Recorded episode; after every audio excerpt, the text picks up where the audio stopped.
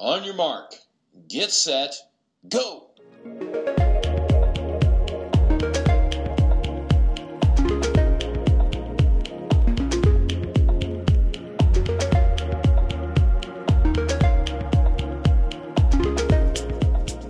本屋マークレディオ第21回目を数えました。今回はゲストにえお二人お越しいただいています。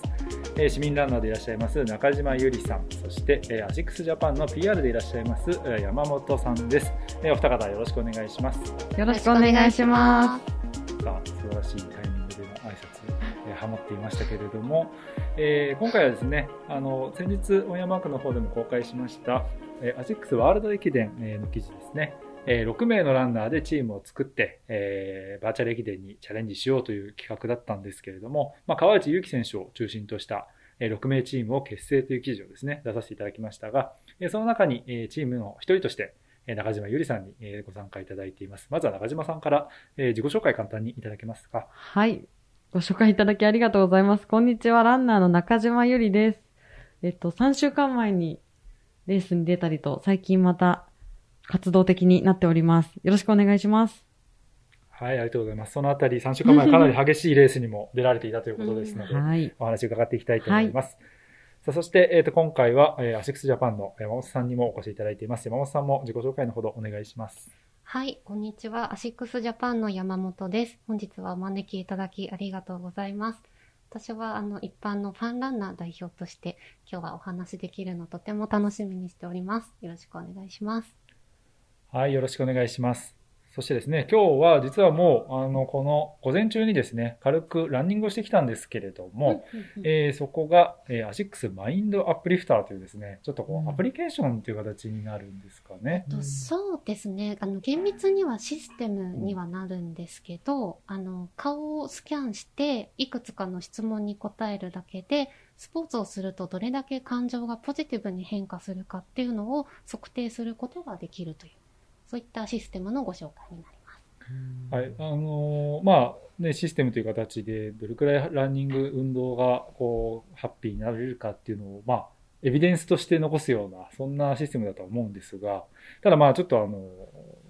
私もトライしてみたんですが、正直なところちょっと使いやすくもないかなっていうのもありまして、うんここは面白いシステムですので、まあ、しっかりあの使い方というのもですね、今回紹介したいなと思いまして、えー今朝ランニングのセッションを、えーゆりさんをね、交えて行ってまいりました。はいその模様は、あの、別の記事で、えーしっかりと解説記事出ますので、えーご確認いただければと思うんですが、まあ、ちょっと今日はこの、まずは、えーマインドアップリフターというね、えー注目のシステムから、えーお話を伺っていきたいと思います。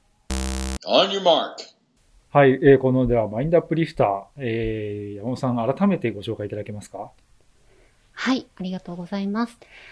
マインドアップリフターという名前のシステムになりまして、こちらはスポーツを行うことで心がどのように変化するかを可視化することができるというシステムになっています。で、それどういうことなのというところでは、えっと、まず顔の表情をあのスキャンいただきまして、被験者の方の運動データなどを質問することで分析をします。で、その結果が合わさって、スポーツが感情に、えーどのように貢献しているのかっていうことを定量化できるという仕組みになっています。これはあの今年グローバルランニングデーにあたる6月2日から無料で世界的に公開をされています。あの、顔の表情ね、だからスマホだったら、まあ、えーインカムなんですかね、内側見てるカメラで自分の顔を撮って、その、なんちゅう、表情筋とか、まあそういったところからちょっと分析していくというね、まあそれだけでもちょっと面白そうだなっていうところもあると思うんですけれども、まあそもそも、まあこういったあシステム作られたのはなぜなんでしょう？そうですね。えっと、開発にあたっては、あの、アシックスがサポートする40名以上ものアスリートの方と、あと一般の方の協力をいただいて開発をしてきました。で、あの、アシックスってスポーツによって、健やかな心と体を全ての方にもたらしたいという創業理念がありまして、英語で言うと、 Sound Mind、Sound Body っていうスローガンなんですけど、あの、まあ、皆さんご存知の通り、昨年から、あの、まあ、続くコロナ禍の環境において、まあ、人々の心身の健康を維持したいと考えてました。で、それにスポーツを促進することや、まあ、特にマインドにもたらす効果について、まあ、検証を進めていたんですけれど、あの、この秋冬にですね、スポーツが持つ意義を改めて認識してもらいたいということで、今回ご紹介するマインドアップリフターをいろいろとご紹介させていただいている、アップリフティングマインズキャンペーンっていうものを今グローバルで展開をしています。さあ、まあそんなマインドアップリフター実際に使ってみたわけなんですけれども、えーまずはまあ率直な感想をですね、えーゆりさんに伺っていきたいなと思いますけれども、まあ、まずなんかそのシステム、こういうのあるんだよって聞いてどう思われました？なんか初めはどうやって測るんだろううんみたいな。ポジティブさとか、こう感情を測るシステムって何って思ってましたね。そうですよね。なんかこう、日頃って、あの、いろいろなデバイスを使って、ご自身のスポーツするとき、ランニングならペースとかタイムとか、うんこう、データって皆さん一緒に動いてらっしゃると思うんですけど、うん一方でマインドってご自身で感じることしかできないですよね。そうですね。ね、ちょっと今日調子がいいな、落ち込み気味だなとかって、あの、なかなかこう、把握することができていないものだったんですけど、はい。なんかこう、スポーツをする上で、マインドを、こう、よりどころに、こう、組み合わせたりとか、選んだりとかできるようになれば、よりこう、スポーツの新しい可能性にアプローチできるんじゃないかなと思ってました。ちょっと新鮮に、あの、感じたかもしれないんですけど、ちょっと今日はこれを使って、なんかどういうふうに、あの、よりスポーツに接していけばいいかなっていう、何かきっかけをつかんでいただけたらなと思ってました。はい。あの、そういうマインドの定量化、数値化みたいなところっていうのが、まあ、確かにスポーツの文脈だとあんまりこう、個人、一般ユーザーが使えるようなアプリだとかって、あんまりちょっと印印象はないんですけれども、でも例えば最近あの、スマホなんかでアプリでは結構睡眠の質を測ったりとか、っていうのがあったりとかすると思うんです。けど、なんかそういうのも結構近いかなとは思ったりしたんですけど、あの、結構ああいうのって、なんでしょう、ね、ね、その睡眠アプリちょっとわかんないですけど、寝息のなんかそのリズムとか、深さと、睡眠の深さとか測ったりとか、あと場合によっては、あのー何でしたっけ、あの、ガーミンさんがやってるボディバッテリーみたいな、まあ、心拍数とかからね、あの、取ったりするっていうようなものもあったりとかすると思うんですけど、結構、あの、今回は僕もやっ、計測してるのを横で見ていて、意外とシンプルというか、はい、うん。な形だったのは結構驚きだったんですが、実際に、まあ、どういう形で、どういうふうに、あの、計測していくかってことを教えてもらってもいいですか？はい。では、えっと、ステップを簡単にご紹介しますと、まず、あの、えっと、システムにアクセスをいただくと、顔認証を行う画面に進むことができます。でそこで、あの、まあ、カメラオンにしていただいて、ご自身の顔をスキャンして、で、あの、その後の画面で出てくる、あの、質問、7つの質問に回答いただきます。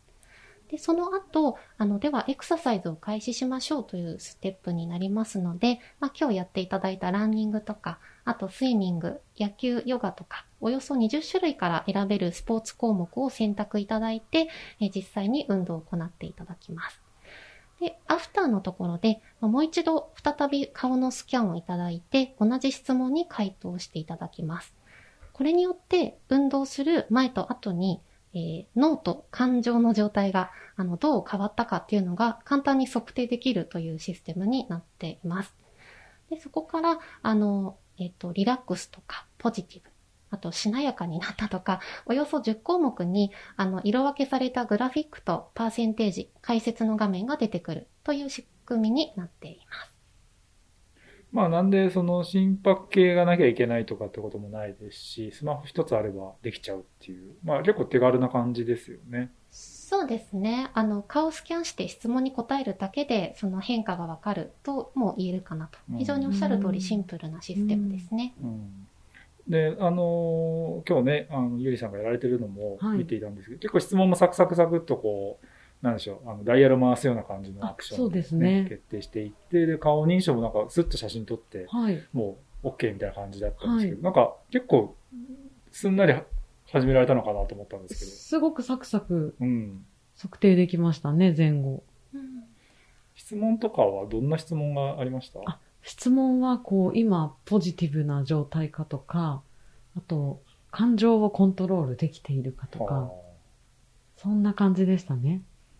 結構、あの、外国っぽいですよあ、ね。そうなんですよ。そうそうなんです。そうですね。あの、ちょっとまあ日本語が、あの、翻訳っぽいなって感じられたかもしれません。ちょっとそこは、あの、ご容赦をいただきたいんですけど、このシステムがもともと、あの、イギリスの、あの、脳科学と、その認知研究の、あの、第一人者であるスタップス博士と、あの、もう一社新興企業の方と、プロジェクトで生まれたものになっているので、まあ、日本でも、あの、読んでいただけるように、わかりやすく、ちょっと質問なども書いてみました。うんはい。はい。まあ、あの、なんで、日本だけのサービスじゃなくて、グローバル規模のサービスっていうところで、なんかこう、面白い取り組みだったり、UET の結果とか、そういうのって今まであったりするんですか？そうですね。あの、実際システムにあのアクセスいただくと、今世界でどれだけの人がこのアップリフターを体験したか、マップで一覧できるようになっているので、あの、ご自身の結果に加えて、あの、このシステムを通じて今世界でどどういう人がどれだけスポーツで元気になってるんだろうっていうのがご覧いただくことができます。中でも、あの、アシックスヨーロッパが手掛けたイギリスの一つの街を舞台にしたアップリフターによるプロジェクトがとても面白く、先月反響を呼んでいましたね。うんなんか動画もあるってことだったので、ちょっと僕らも一回その動画見てみましょうか。視聴者の方は、えーリンク、埋め込みの動画をご覧いただければと思います。Welcome to Retford, a small town with a very small mood rating. It badly needed an uplift. という、えー動画を、ご覧いただいたんですけれども、これ実際にある街でやったってことですね。そうなんです。えっと、この動画は Welcome to Uplift Fort といって、今年10月にイギリス中部にある人口2万人ほどのあの小さな町レッドフォードを舞台に、あの、まあこうスポーツをしたくなるようなある小さな工夫を仕掛けるということで、あの、ユーモラスに描かれたレポートのムービーになっていまあ、なんか実際、本当に街の人ですよね、出てた人たちが。そうなんです。住民の方にご協力をいただきましたね。はいなんか街中全体がこう、スポーツジムになっているみたいな描かれ方をしていて、ベンチが、で、ベンチプレスみたいな言い方とか、街灯のライト、あポストか、あの、そこをゴールポストにしようっつってバスケットしだしたりとか、まあ、バスストップをバスステップなんつってね、反復横跳びしたりしてましたけれども、まあああいった形で、その、住人の人たちに運動させて、で、実際この、あれですかね、えーマインドアップリフターで計測をしたっていう形だと思うんですけれども、なんか結果的にはどうだったんですかね？はい。と、もともとレッドフォードという街は、イギリスの中でもメンタルヘルスにおいて、あの、低い数値が出ていたということで聞いていました。で、実際この取り組みを行ったことで、えー、ビフォーアフター、マインドアップリフターで計測したところ、住民の方のあの、マインド、平均で27%もアップリフトされたという結果が出ています。まあいろんな、あの、ランニングに限らずいろんなスポーツをしてもらって、えーポジティブになったっていう、まあ数字で出たっていうことですね。そうですね。お子様からおじいちゃんおばあちゃんまで、まあ、スポーツする機会を皆様それぞれに選んでやってもらったことの結果になっているので、うん非常に素晴らしい事例だなというふうに考えています。うんなんかあの、僕これ見てちょっと今思い出したんですけど、あの、ワーケーションっていうのがまあ日本でも流行ってきていて、結構地方に行って、まあ仕事しながらアクティビティするっていうようなものあるんですけど、まあそれの取材に一回行ったことがあって、でその時はその実際にワーケーションが、まあ、体を動かすことがどれくらいこうポジティブになるかとか、せ仕事の生産性上がるかみたいなのを測るのに、結構あの脳波のテストとかしてたんですよね。うん、で、すごい、あの、どっかの大学の、まあその、研究室みたいなところがうんうん来ていて、朝晩、ちょっとな血液も測ってたかな、確か。とかっていうのを検査もしてましたけれども。まあそれを、あの、このマインドアップリフター使うと、まあ、血を取るまでもなく、まあいろんなね、あの、老若男女の人たちの、まあ、データが取れるっていう、すごいなんかそういう意味でも、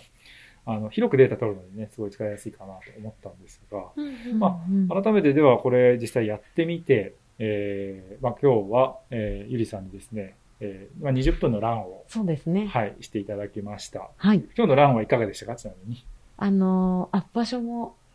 そうですね。まあなんか、どこ走ったでもいいんですが、はいはいあの、まあ、これは要は、ハッピーになってくださいねという前提のもとで走ってもらったんですが、そういうそういう気持ちで走るのはいかがでしたか？あの、非常に、もうスマホも持たずうん、非常に気持ちよく走れまして、んいい朝ランでしたうね。ん20分間、気持ちのいいジョギングをしてきました。まあ、このシステム自体はスマホでやるんですけれども、スタートボタンを押しちゃえば、スマホは置きっぱなしで一緒に走る必要はないっていうところで、その辺もかなりね、なんか身軽にできてるそうですね。持たなきゃいけないと初め思ってたのうで、ん。いいと思います。そうですね。あの、置く前にエクササイズを開始する。必ず。そうですね。皆さんそれはお忘れずに。はい。はい。まあ、あの、最近はスマホも大型化してますので、ちょっとね、なかなかランの時持って走るの大変にもなってきたりもしているので、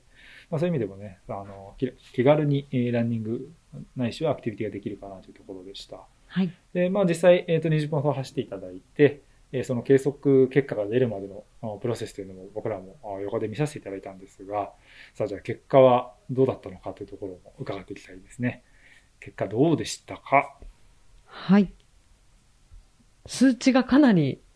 上がっていましたよね。いろいろな。そうですね。アップリフトされてる様がとてもストレートに出ていたので、はい。あの、いろいろな方見てきたんですけど、ちょっと驚きましたそ。んなに違ったんですね。うん。そうですね。ランニングする時の、こう、なんでしょう、ポジティブになったとか、リラックスしはいたみたいな数値が、あの、非常に高く出ていらっしゃったので、日頃からもしかしたらランニング自体、とても楽しいものとして望んでらっしゃるのかなというふうにお見受けしましたね。本当にその通りで、うん楽しくて仕方がないと思いながら走ってるので、素敵すぎます本。当に仕事終わりも楽しみとして走っている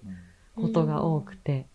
ポジティブなイメージがかなり強いですね、ランに対して。うん、素敵ですね。あの、楽しいと思いながら望む人もですし、あの、こう自分の、こう、記録を達成したいのような、チャレンジングなこともいわばアップリフトにはなると思うので、あの、ご自身にとってのアップリフトが何なのかっていうことを、あの、10、10の指標によって、あの、測定をしているというものになってます。実際ちょっとその、まあ、10個全部じゃなくていいんですが、どんな指標があ出てきたかっていうのを改めて教えていただけますか？はい。あの、項目だと、あの、感情と認知で分かれていたんですけどその中でポジティブさであったりとか、リラックスであったりとか、うんあとは抽象的で始めると思ったのがしなやかさ。しなやかさ。あの、項目があって。はい。で、最後がエネルギッシュさが私も強くなってたんですけど、そのしなやかさが結構どんなもんかとこう山本さんにはい。伺いましてね。そうですね。はい。ちょっとタイトルが、あの、しなやかさって皆さんムムっとなってしまったかもしれないんですけど、はい。これは、あの、予測ができない、または手に負えないような事態に直面した時の、こう心の対応力ということを表しています。なので、こう、ストレスへの対処に自信があれば、この数値が高く出るのかなというところで、まあ、スポーツをすることでここが鍛えられるということにもなるので、ゆりさんは、まあ、もしかしたらストレスへの対応性が非常に高い方ではないかなというふうに思いました。はい。本当に取ってつけたようなあれですけど、すごくそう感じていて、最近。自信で。自信が。ああ、そうなんです、そうなんですよ。仕事が変わったりとか、結構ライフスタイルが変わったんですけど、なんとかやれていまして、で、こう朝のジョギングとか、あと帰宅ラン、あの、会社から荷物を背負って帰るみたいなこともしているので、それが支えてくれてるんじゃないかと思ってました。もともとストレスへの対処ができる方なのか、もしくはスポーツがあるから、そのストレス耐性が磨かれて、バランスが取れるようになっているのか、なんか伺ってると後者なのかもしれないですよあね。そうだと思います、うん。充実感が生まれるみたいな、ありましたね。うん。うんスポーツやってるとなんとなく調子いいんだよねっていうことを今みのお話みたいにあの私は走ることによってこうストレスへのバランスが取れるんだって認知することでよりこう日々の生活の自信になったり支えになったりするのかもしれないですよね。本当にその通りだと思います。うんまあ、改めてこう、上がってますよって言われると、ああ、そうなんだって自分でもこう、認識して、うんなんかまたちょっと自信を持って、ね、臨めるじゃないですけど。そうですね。なんかこう、自分の心の持ちようを、あの、本当に測れるシステムだなと思ってて、あの、リラックスですと、頭を休めて集中力が必要な状況から回復ができる力を指しているんですね。なので、これが高いということは、えっ、と、ランニングすることによって心の落ち着きとか冷静さを取り戻す力が高いということを示しています。なので、今日のああの気持ちいいランニングのおかげで、あの、よりこう、ちょっとね、スイッチオフにできたんじゃないかなと思って見てました。うん。大きくうなずいております。の、まあ、この、ね、冷静さ、充実感とか集中度ってだけだとちょっと見えないんですけど、今山本さんが解説してくれたみたいに、細かいところ行くと、あ、そういうことなのかって結構腑に落ちるんですけど、それはあれですよね、計測画面で、それぞれの項目タップすると説明が出てくるっていう。そうですね。あの、結果を見る画面で指標をそれぞれタップいただくと、それってどういうことなのというの解説が一言ついているので、あの、こちら見ていただくと、より理解深まるかなと思うので、おすすめです。はい、わかりやすいですね。うん、なんかこれ自分が走って計測して10項目それぞれ見てるだけでも結構時間潰せるというか、はい楽楽しめますよね、面白い普通にね。本当になんかちょっと自分では気づけない自分の側面っていうのもね、えー見れるようないい機会かもしれないんですが。はい。まあこれはあの僕今日今となあの隣で見てて思ったのは、やっぱりランニング、まあ行ってくださいって言ってゆうさん行ってもらって20分後に帰ってきて、で、まあ最初にその顔の写真の計測をしたじゃないですか。なんかやっぱ、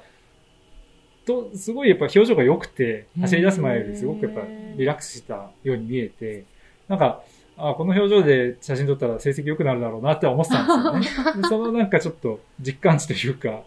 うん、がやっぱり反映されたかなと思うので、まあ、特にやっぱ表情豊かな人とかっていうのはもしかしたら数字出やすいのかなとか。確かにそうかもしれないですね。決してニコニコしながら、あの、アフター計測したわけではなかったんですけど、不思議ですようね。んそうですね。なんかこう、ほぐれているとか、リフレッシュしてるような感じを私も受けたので、はい。なんか多分こう、頭、脳で感じていることが表情に現れるとすると、やっぱりそこを測ることで出る気持ちって本当リアルなんじゃないかなって思います。まあ今日は本当にあの、秋のお日柄も良くて気持ちの良さそうなね、えー日差しの中だったので、あの、はい。記事の写真も見ていただくと分かるかと思うんですが、すごく、まあ、いい光の中で、えー走っていただいたというところで、まあ、これは本当に良かったかなという。まあのー若干、数字下がったらどうしようっていう 企画倒れになるんじゃないかという、ちょっとドキドキも今日はあったんですが、結果としては本当に100点満点ということで、バッチリですね。はいありがとうございました。ありがとうございます。まあ、この、あのーマインドアップリフター、本当に簡単に使えるサービスで、えー結構面白いですので、ぜひ皆さん、えーご利用いただければと思うんですが、えー山本さんから何か補足的なこととかありますか？そうですね。あの、十分にご紹介いただけたかなと思いつつ、あの、アシックスの無料会員サービスに OneASICS っていうものがあるんですけど、こちらに登録をしていれば、アップリフターの画面にもログインすることができるので、例えば、あの、ご自身の記録を蓄積して、あ、今日は調子いいみたいだなとか、あ、もう少し今日運動してみようかなとか、定点観測することも、あの、活用できるので、ぜひちょっと使い方としては、それを tips としてお伝えしたいと思います。まあこのシステム、えーマインドアップリフター、えーぜひね、皆さん使っていただければと思います。えー使用方法などはこの別の記事で紹介しますので、えーぜひチェックしてみてください。ということで、えーまあ、ゆりさん、あの、ランニング、まあ本当に楽しくてしょうがないっていうのはね、はい。眠くてね、あの、朝早起きが辛い時もありますが、基本そうですね。うん。なので、ちょっとマインドアップリフターとかけて、まあ、その、メンタル的なマインドをこう、上げてくれるものとしてのランニング、ゆりさんのランニングについてお伺いしていきたいんですけれども、はい。まあ、なんかこう、やっぱり精神、マインドが上がっていくな、みたいなことを体験した、まあ、ランニングだったり出来事とか、なんかあったりしますか？そうですね。なんか本当に日々実感していることが多くて、例えば仕事前に頑張って早起きして、で、パタパタしたとしても15分とか30分だけ走ると、なんだかすごくいい朝を迎えた気持ちで、その充実感のまま仕事に行けるので、なんか自分のためだけに時間を使っている贅沢な感じだなとうんいつも思ってますね。ど。どれくらい、週にどれくらい走られてるんですか？結構多いかもし結れ構多いないです。。あすごい。自分でそれ言える人すごいですね。いや、なんか1日2回走ることもあったりとか、あとは、でも全然走らない時も、あの、はい。5日間空く時ももちろんあったりするんですけど、そうですね、週末に長めに、例えば40キロとうんか走ったとしたら、5日間休むもあるんですけど、うん。うん15分ずつを毎日走ることもありますし、本当に気分です。それは何かこう、目標としてる大会にトレーニングっていうよりは、本当にこう、楽しむっていうニュアンスが強いんですか？それはレースがあると、やはり、あの、山のレースだとしたら、坂道のトレーニングを重点的にするとか、あの、長めのレース、長い時間のレースの時は、ゆっくり長く走る練習を入れたりっていうのは結構意識していて、逆に休みがちになってしまった場合は、リハビリのように10分ずつでも走るとか、割と変えてるかもしれないです。うん、なるほどですね。はいまあ、そういうなんかすごいいろんな目標とか、あの、楽しみ方は、まあ、通年多分あるっていう、そうですね形になってるんですね。あの、まあ、実は、ゆりさんには、えー、まあ、雑誌のマークの方にですね、えマーク12号、えー、ランニングのすべて、はい。だっけな。だっけなっていう、だっけなでいいのかよって話なんですが、えー実はあの、マーク雑誌もね、いくつか出していて、えー一番早く完売したのがこのランニングのすべてということで、今もう在庫がないというですね、非常に。えーはい、売れた一冊だったんですが、そこにご出演いただいていて、はい。はい。で、あの、その時にもちょっと語っていただいたエピソードがあったんですが、まあ、走り始めたきっかけが失恋だったというようなね、そうなんです。話もあったりとかしたんですが、やっぱりこう、何でしょう、自分の生活とかメンタルみたいなものとランニングというのが結びついているというのは間違いなさそうですね。そうですね。もう息抜きの一つみたいな、楽しみの一つになっていたので、うん失恋にもぴったりだったので、女子たちに勧めたいなって。本当に思ってます。結構びっくりされるんですけど、うん本当に20代後半だったんですけど、なんかこうエネルギーと時間を持て余していたので、何か始めなくてはと思っていて、で、あの、本当にいろいろ考えたり、あの、手芸とか、あの、ぬ大人の塗り絵とか、ああの、ダーツであったりとか、はい。いろいろ考えて試したりはしてたんですけどど、フォレストガンプっていう映画をーはい。見て、ひらめきまして、ランニングシューズを買いに行き、形から入って、10分走ることから始めたら今に至る感じなんですけど、それまでその、運動経験とかっていうのは、部活動でテニスをやってたぐらいなので、走ったことは全然なくて、トトレーニングであの、部活で走らされるっていうとあれですけど、でしたね。う。ん、なるほど。まあ、そんな形でランニングが深まっていっているというところなんですが、はい。えー、なんでもね、3週間前って話先ほどありましたけれども、はい。なかなかはタフなレースを走られてきたというところで、ちょっとそのあたりのエピソードも伺いたいなと思うんですけれども、はいさあ。どんなレースを走ってこられたんでしょうか？えっ、と、まずはですね、レースの名前が柴又100キロという、とにかく100キロを走ってまいりました。えーロードで100キロ走るとですね、はい。はい、ウルトラマラソンという、まあ、分類になっていくと思うんですが、はい。なんで走ろうと思ったんですかっていう質問していいですか？ランナーの人にこういう質問するのも、まあ、ナンセンスではあるんあですがの、100キロは初めてはでではなくて、うん。通算6回目の、6回目。はい、6年目ぐらいなんですけど、ランニングを始めて、6本目の100キロを走ってまいりまして、今回はあの大会を運営してるあのメーカーさんのアンバサダーっていうのはきっかけではあったんですけど、柴又なので江戸川の土手を走るんですね。はい。とにかく行って帰ってくるっていう。行って帰ってくる、え、50キロ行って帰ってくるなのか、もうちょっと小刻みに。本当はそういう形だったんですけど、あのーコロナ禍もあるので、25キロを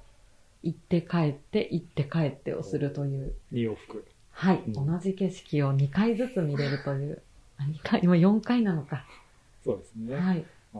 あなかなか楽しい大会でした。あの、暑さも厳しいレースなので、毎年、こう、いつかは走りたいと思っていた、ちょっーとなるほど。おタフなレースでした。ーはいはいはい。それで、ちょっとごめんなさい、僕も100キロのレースとかって実際見たことがなくてイメージがちょっとつかないんですけど、はい。補給とかっ結構自分で水持って走る感じなんですか？はえっと、ロードのウルトラなので、結構、ま、あの、こまめに、エイド、エイドが、はい、ありまして、でも私はこう100キロはゆっくり長く走って止まらないっていうのがポイントだと自分で思っているので、止まってしまうと足が固まったり集中力も切れるので、私は、あの、普段使っている使い慣れたベストにうん水分をつけて走りました。ああ、そうですか。なるほど。それ、走ってる間、な音楽聴いたりとかしながら走るんですか？あそうですね。私は片耳にイヤホンを、Bluetooth のイヤホンをつけて、応援も聞こえるけど。好きな音楽もっていう形で、やらない時もあるんですけど、今回はそれでやりました。なので好きなプレイリストを作っておいて、はい。ちゃんとその想定してる時間のプレイリストになってるってことなんですね。そうですね。あとは気分が上がる曲を入れておりました。中盤以降であれそうだからちょっとアップテンポでしょうとか、そういう選曲も はい入ってくるとなんですね。それは、あその、あの、プレイリストはどっか公開してないんですか？ツイッターに以前公開したことがあったかもしれない。であ、それちょっともし、リンク引っ張ってこれそうだったら紹介させていただきましょう。はいなるほど。そんな100キロ？ちなみに、100キロはタイム的にはどれくらいになるんですか？今回は12時間33分というタイムだったんですけど、12時間33ありがとうございます。6回中、まあ3番目ぐらいの速さのタイムでした。それって、ペース的にはキロどれくらいになるんですかね？7分ちょっとだった7分と記憶していまそれで12時間半も走り続けると。す。そうですね。やっぱ初め50キロぐらいはほどほどに、あの、6分半とかのペースなんですけど、はい休憩とかすべて込みでそう、かそうかそうか。はいなるほど。で補給っていうか、固形物食べたりするんですか？ちなみに。私は結構食べます食べる。ね。なので、ベストにカステラをちょっと詰め込んはいはい。で走りました。なるほど。えーなんか今回の大会で、まあ、ベスト3のタイムっていう話もあったんですけど、なんかここは難しかったなとかありました？やはりあの暑さ対策をもともとしていたので、あのそれがあの功を奏したという部分はありまして、あのアシックスさんのウェアで、うん。あの穴が開いているこうウェアがありまして、うん。それでまず穴の開いているものを選んで袖口も短いものでこう風が抜けるようにしたりとか汗びをしないように腹巻きをしたりとか、腹巻きして。はい、やっぱ胃腸が12時間も上下しているとやっぱり胃腸のトラブルがある方もいらっしゃるので。とか、そういう工夫が、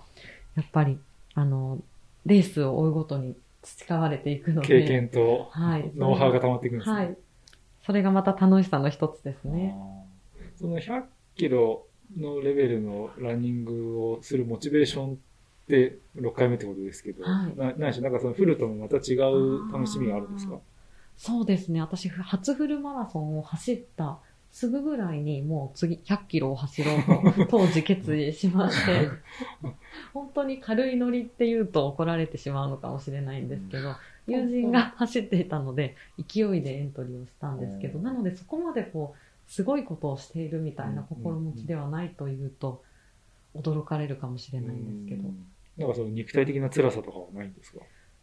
あの、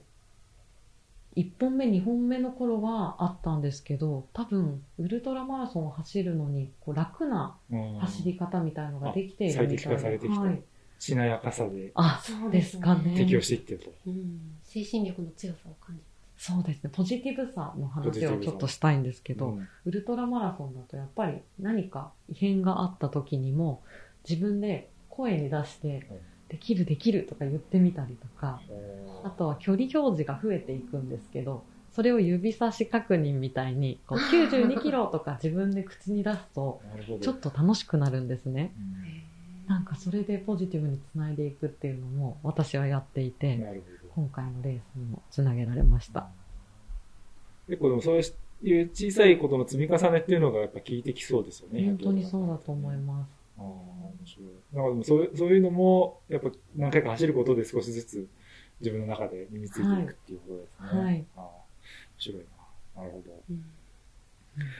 確かこの柴又100キロは、あの今ね、あの、ま、スカイランナーでもある、あの、上田瑠衣選手も確かデビューのきっかけになった、はい。ああ、ということで、結構、あの、大会としては名前を聞くことも多いんですけれども、実際あれですかね、あの、興味を持った方にはぜひっていう、進められるようなレースですか？進めたいと思います。進めたいと思う。うん。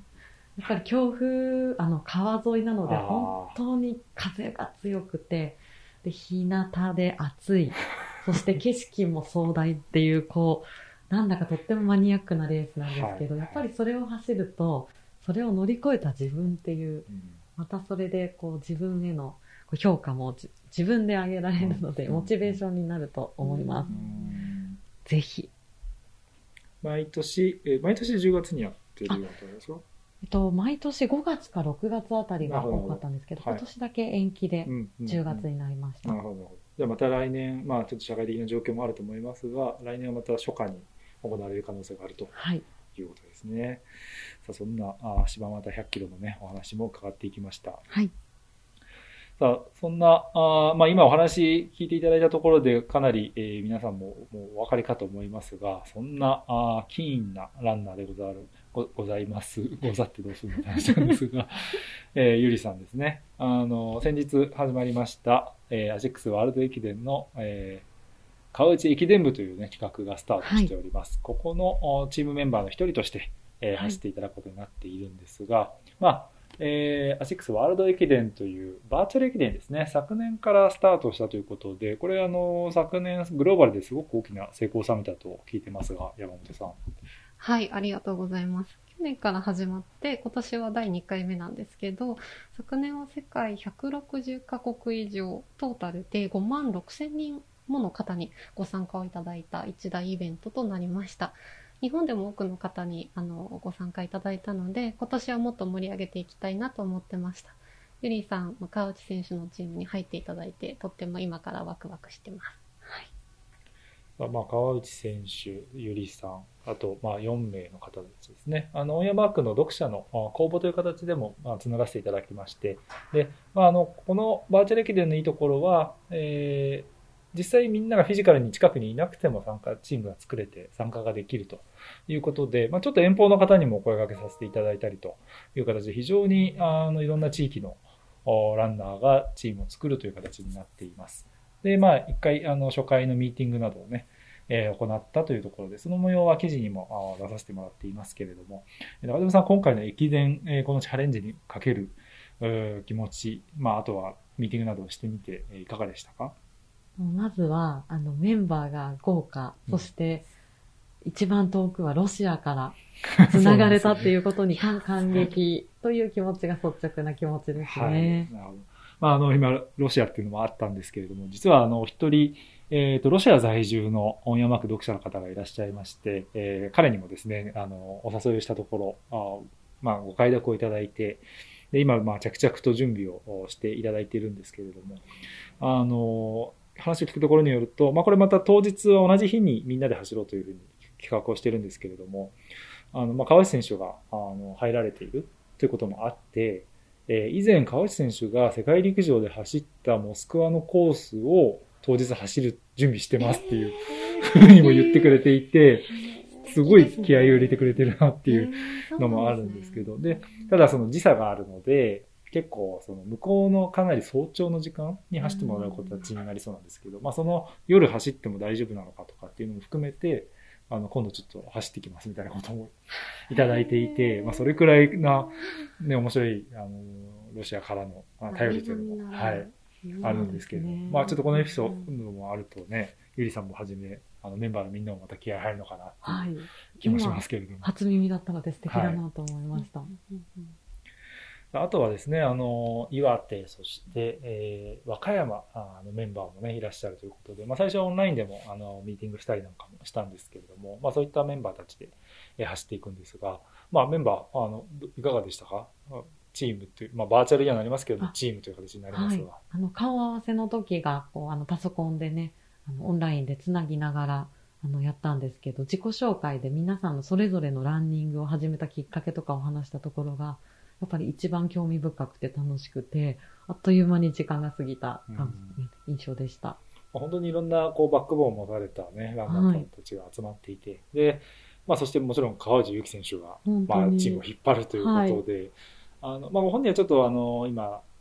あ怪我をされているというところで、まあ無理はできないという状況ではあるんですが、ただまあ僕も初めてお会いしましたけど、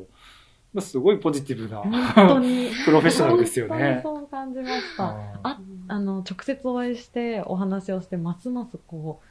う、応援したいっていう気持ちと、好きになりますね。山本さんとも話してたんですけど。ど。そうですね。こう、まっすぐな瞳で、あの、しっかり人の話を聞いてくださるし、会話を掛け合わせてくださるので、私も、あの、ミーティングを邪魔して、皆さんがすぐに意気投合して、あの、ロングランナー同士421.95キロ走りそうだね、みたいな ことまで飛び出していて、なんかもう早速キャプテンパワーを発揮されてるなと思って見てました。まあ、あのやっぱトップアスリートだなと思ったのは目的がないと頑張れないですからって言って、あの目標をねチームの今回の駅伝の目標っていうのを決めようってなって、うん。で最初はあの女子の世界記録だと。マラソンフルマラソン。まああの駅伝区間6区間全部集めて42.195キロを走るという企画なんですけど女子のあの世界記録でしょうとかっていう話だったんですがちょっと僕は個人的にすごい高い目標をおっしゃるなと思ったんですけど、なんか、あの、一点の曇りもない瞳で言われると、はい。あ、そうしましょうかって思わず言いそうになったんですが、さすがにちょっと早すぎるんじゃないですかということで、メンバーたちもちょっとタジタジなところもありましたけれども、かなりこう、モチベートしているのかなと思うんですが、まあ、このあたりも含めて、まあ、この間100キロ走られたばっかりですが、ゆりさんもちょっとトレーニングとかいかがですか？あそうですね。もう3週間経ったので、スピードをつけた練習もちょっと始めまして、川内キャプテンに、あの、目標を掲げようという話を聞いてから、ちょっと背筋が伸びた気持ちで、多分メンバーみんなそんな気持ちだと思ってます。気合は入ってます。ゆりさんは、えっ、と、何区でしたっけ走られるのは。5キロで4区を走ります。4区ですね。はい。なので、そうですね、あのー当日、チャレンジの当日は、まあ、ロシアと和歌山のお二人が、えーバーチャルで、まあ、事前に走っていただいて、で、えー残りの4名は、えー実際にちょっと集まって、みんなでえー走ろうかなと思ってるんですが、そこの2人目という形になりますね。まあ、5キロという距離ですので、期待されるのは結構、スピード感のある走りになるかと思うんですよ、ね。絶対にそうだと思いながら。うんでも、走力は多分、ね、なかなかそんなにすぐ上がるわけではないんですけど、自分のベストを尽くして、はぁはぁ言いながら戻ってきたいなと思います。ちなみになんとなくの目標タイムとかありますか？そうですよね。あの私、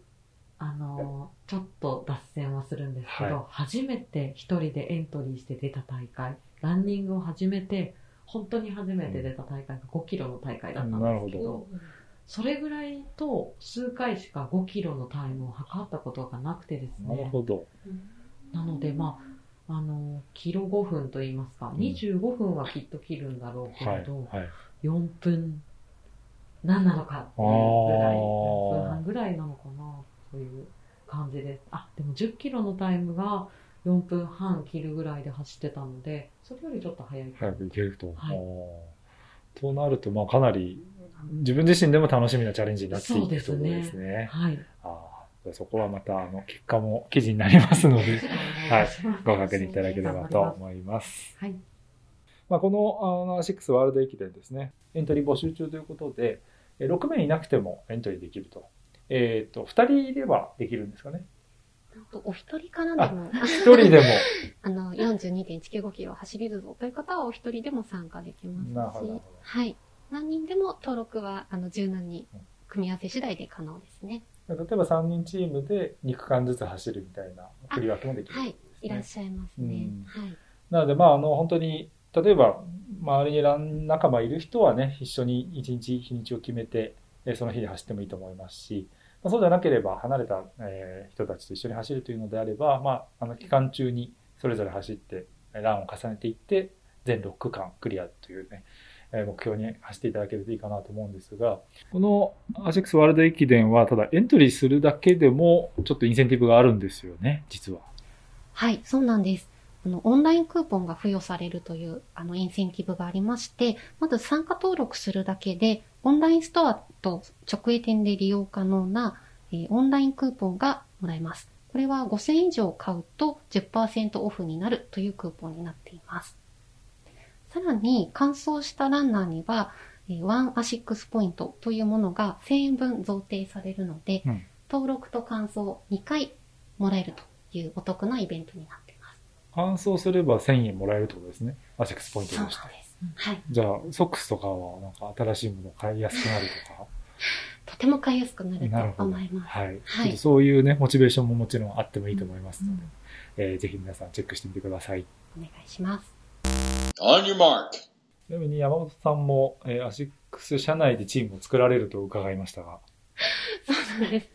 あの、私は今までに3チーム、実はもうエントリーをしていて、おー5キロと10キロの区間をそれぞれ走るので、あの、ゆりさんに負けじと、ちょっと日々、こそトレしてます。筋トレされてますもんね。コツコツ。そうなんです。ちょっと100日トレーニングというのにチャレンジして、ちょっと二の腕がたくましくなった今日この頃です。まあ、最近トップランナーもね、やっぱりそのウェイトトレーニングとか、まあ本当に筋力つけるってことが大事というふうにもなってきていますので、山本さんがそこまでこう調整をしてきているという形なので、まあ、あの AWE、えー川内駅伝部にもうちょっとうかうかしてられないと。本当に、はい。残、残された時間しっかり私も筋トレをしたいと思います。ちょっとあのチームアシックスに負けないように、はい。えー頑張っていただければと思いますね。ねさあ、このアシックスワールド駅伝ということで、まあ、いよいよあー11月11日から本番が始まるので、まあ、現在は、えー申し込み受付中、この収録時は申し込み受付中という感じで、えーで11日の本番の時が始まっても、あのチーム作ることができますもんね、エントリーをね。そうなんです。うんはい。あの、レース本番が11月11日から22日までおよそ10日間ありまして、登録はなんと最終日まで受け付けているので、まあそのレース期間中、他の方の様子を見て走りたいと思った方も、あの、書き込み登録ができるということになってます。で、毎日、あの、サイトにアクセスすれば、ランキングも見れるので、まあ、ちょっとこう、タイム見ながら発奮したいみたいな方も、あの、ランキング見ていただければ、はい、いいのかなと思ってます。うん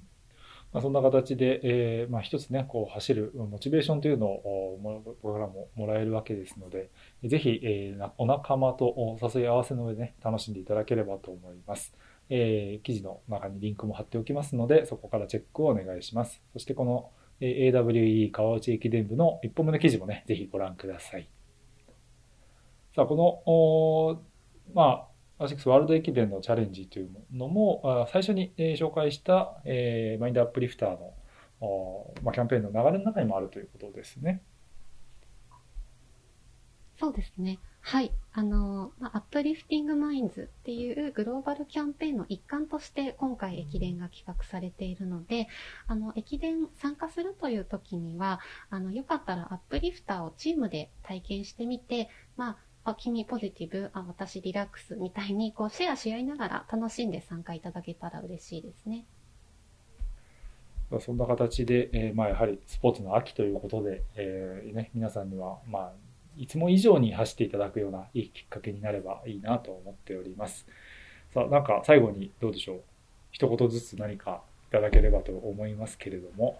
はい。えーはい、じゃあゆりさんお願いします。まずはアップリフターは、あのー自分で計測してから最後はあの SNS でシェアするとか、画像を保存できるとか、うんうん。できるので、まあそれも離れた友達と比べたり、あの、話したりできるネタになるのかなっていうのと、あとバーチャルのレースも、意外と皆さん結局頑張っちゃうみたいな。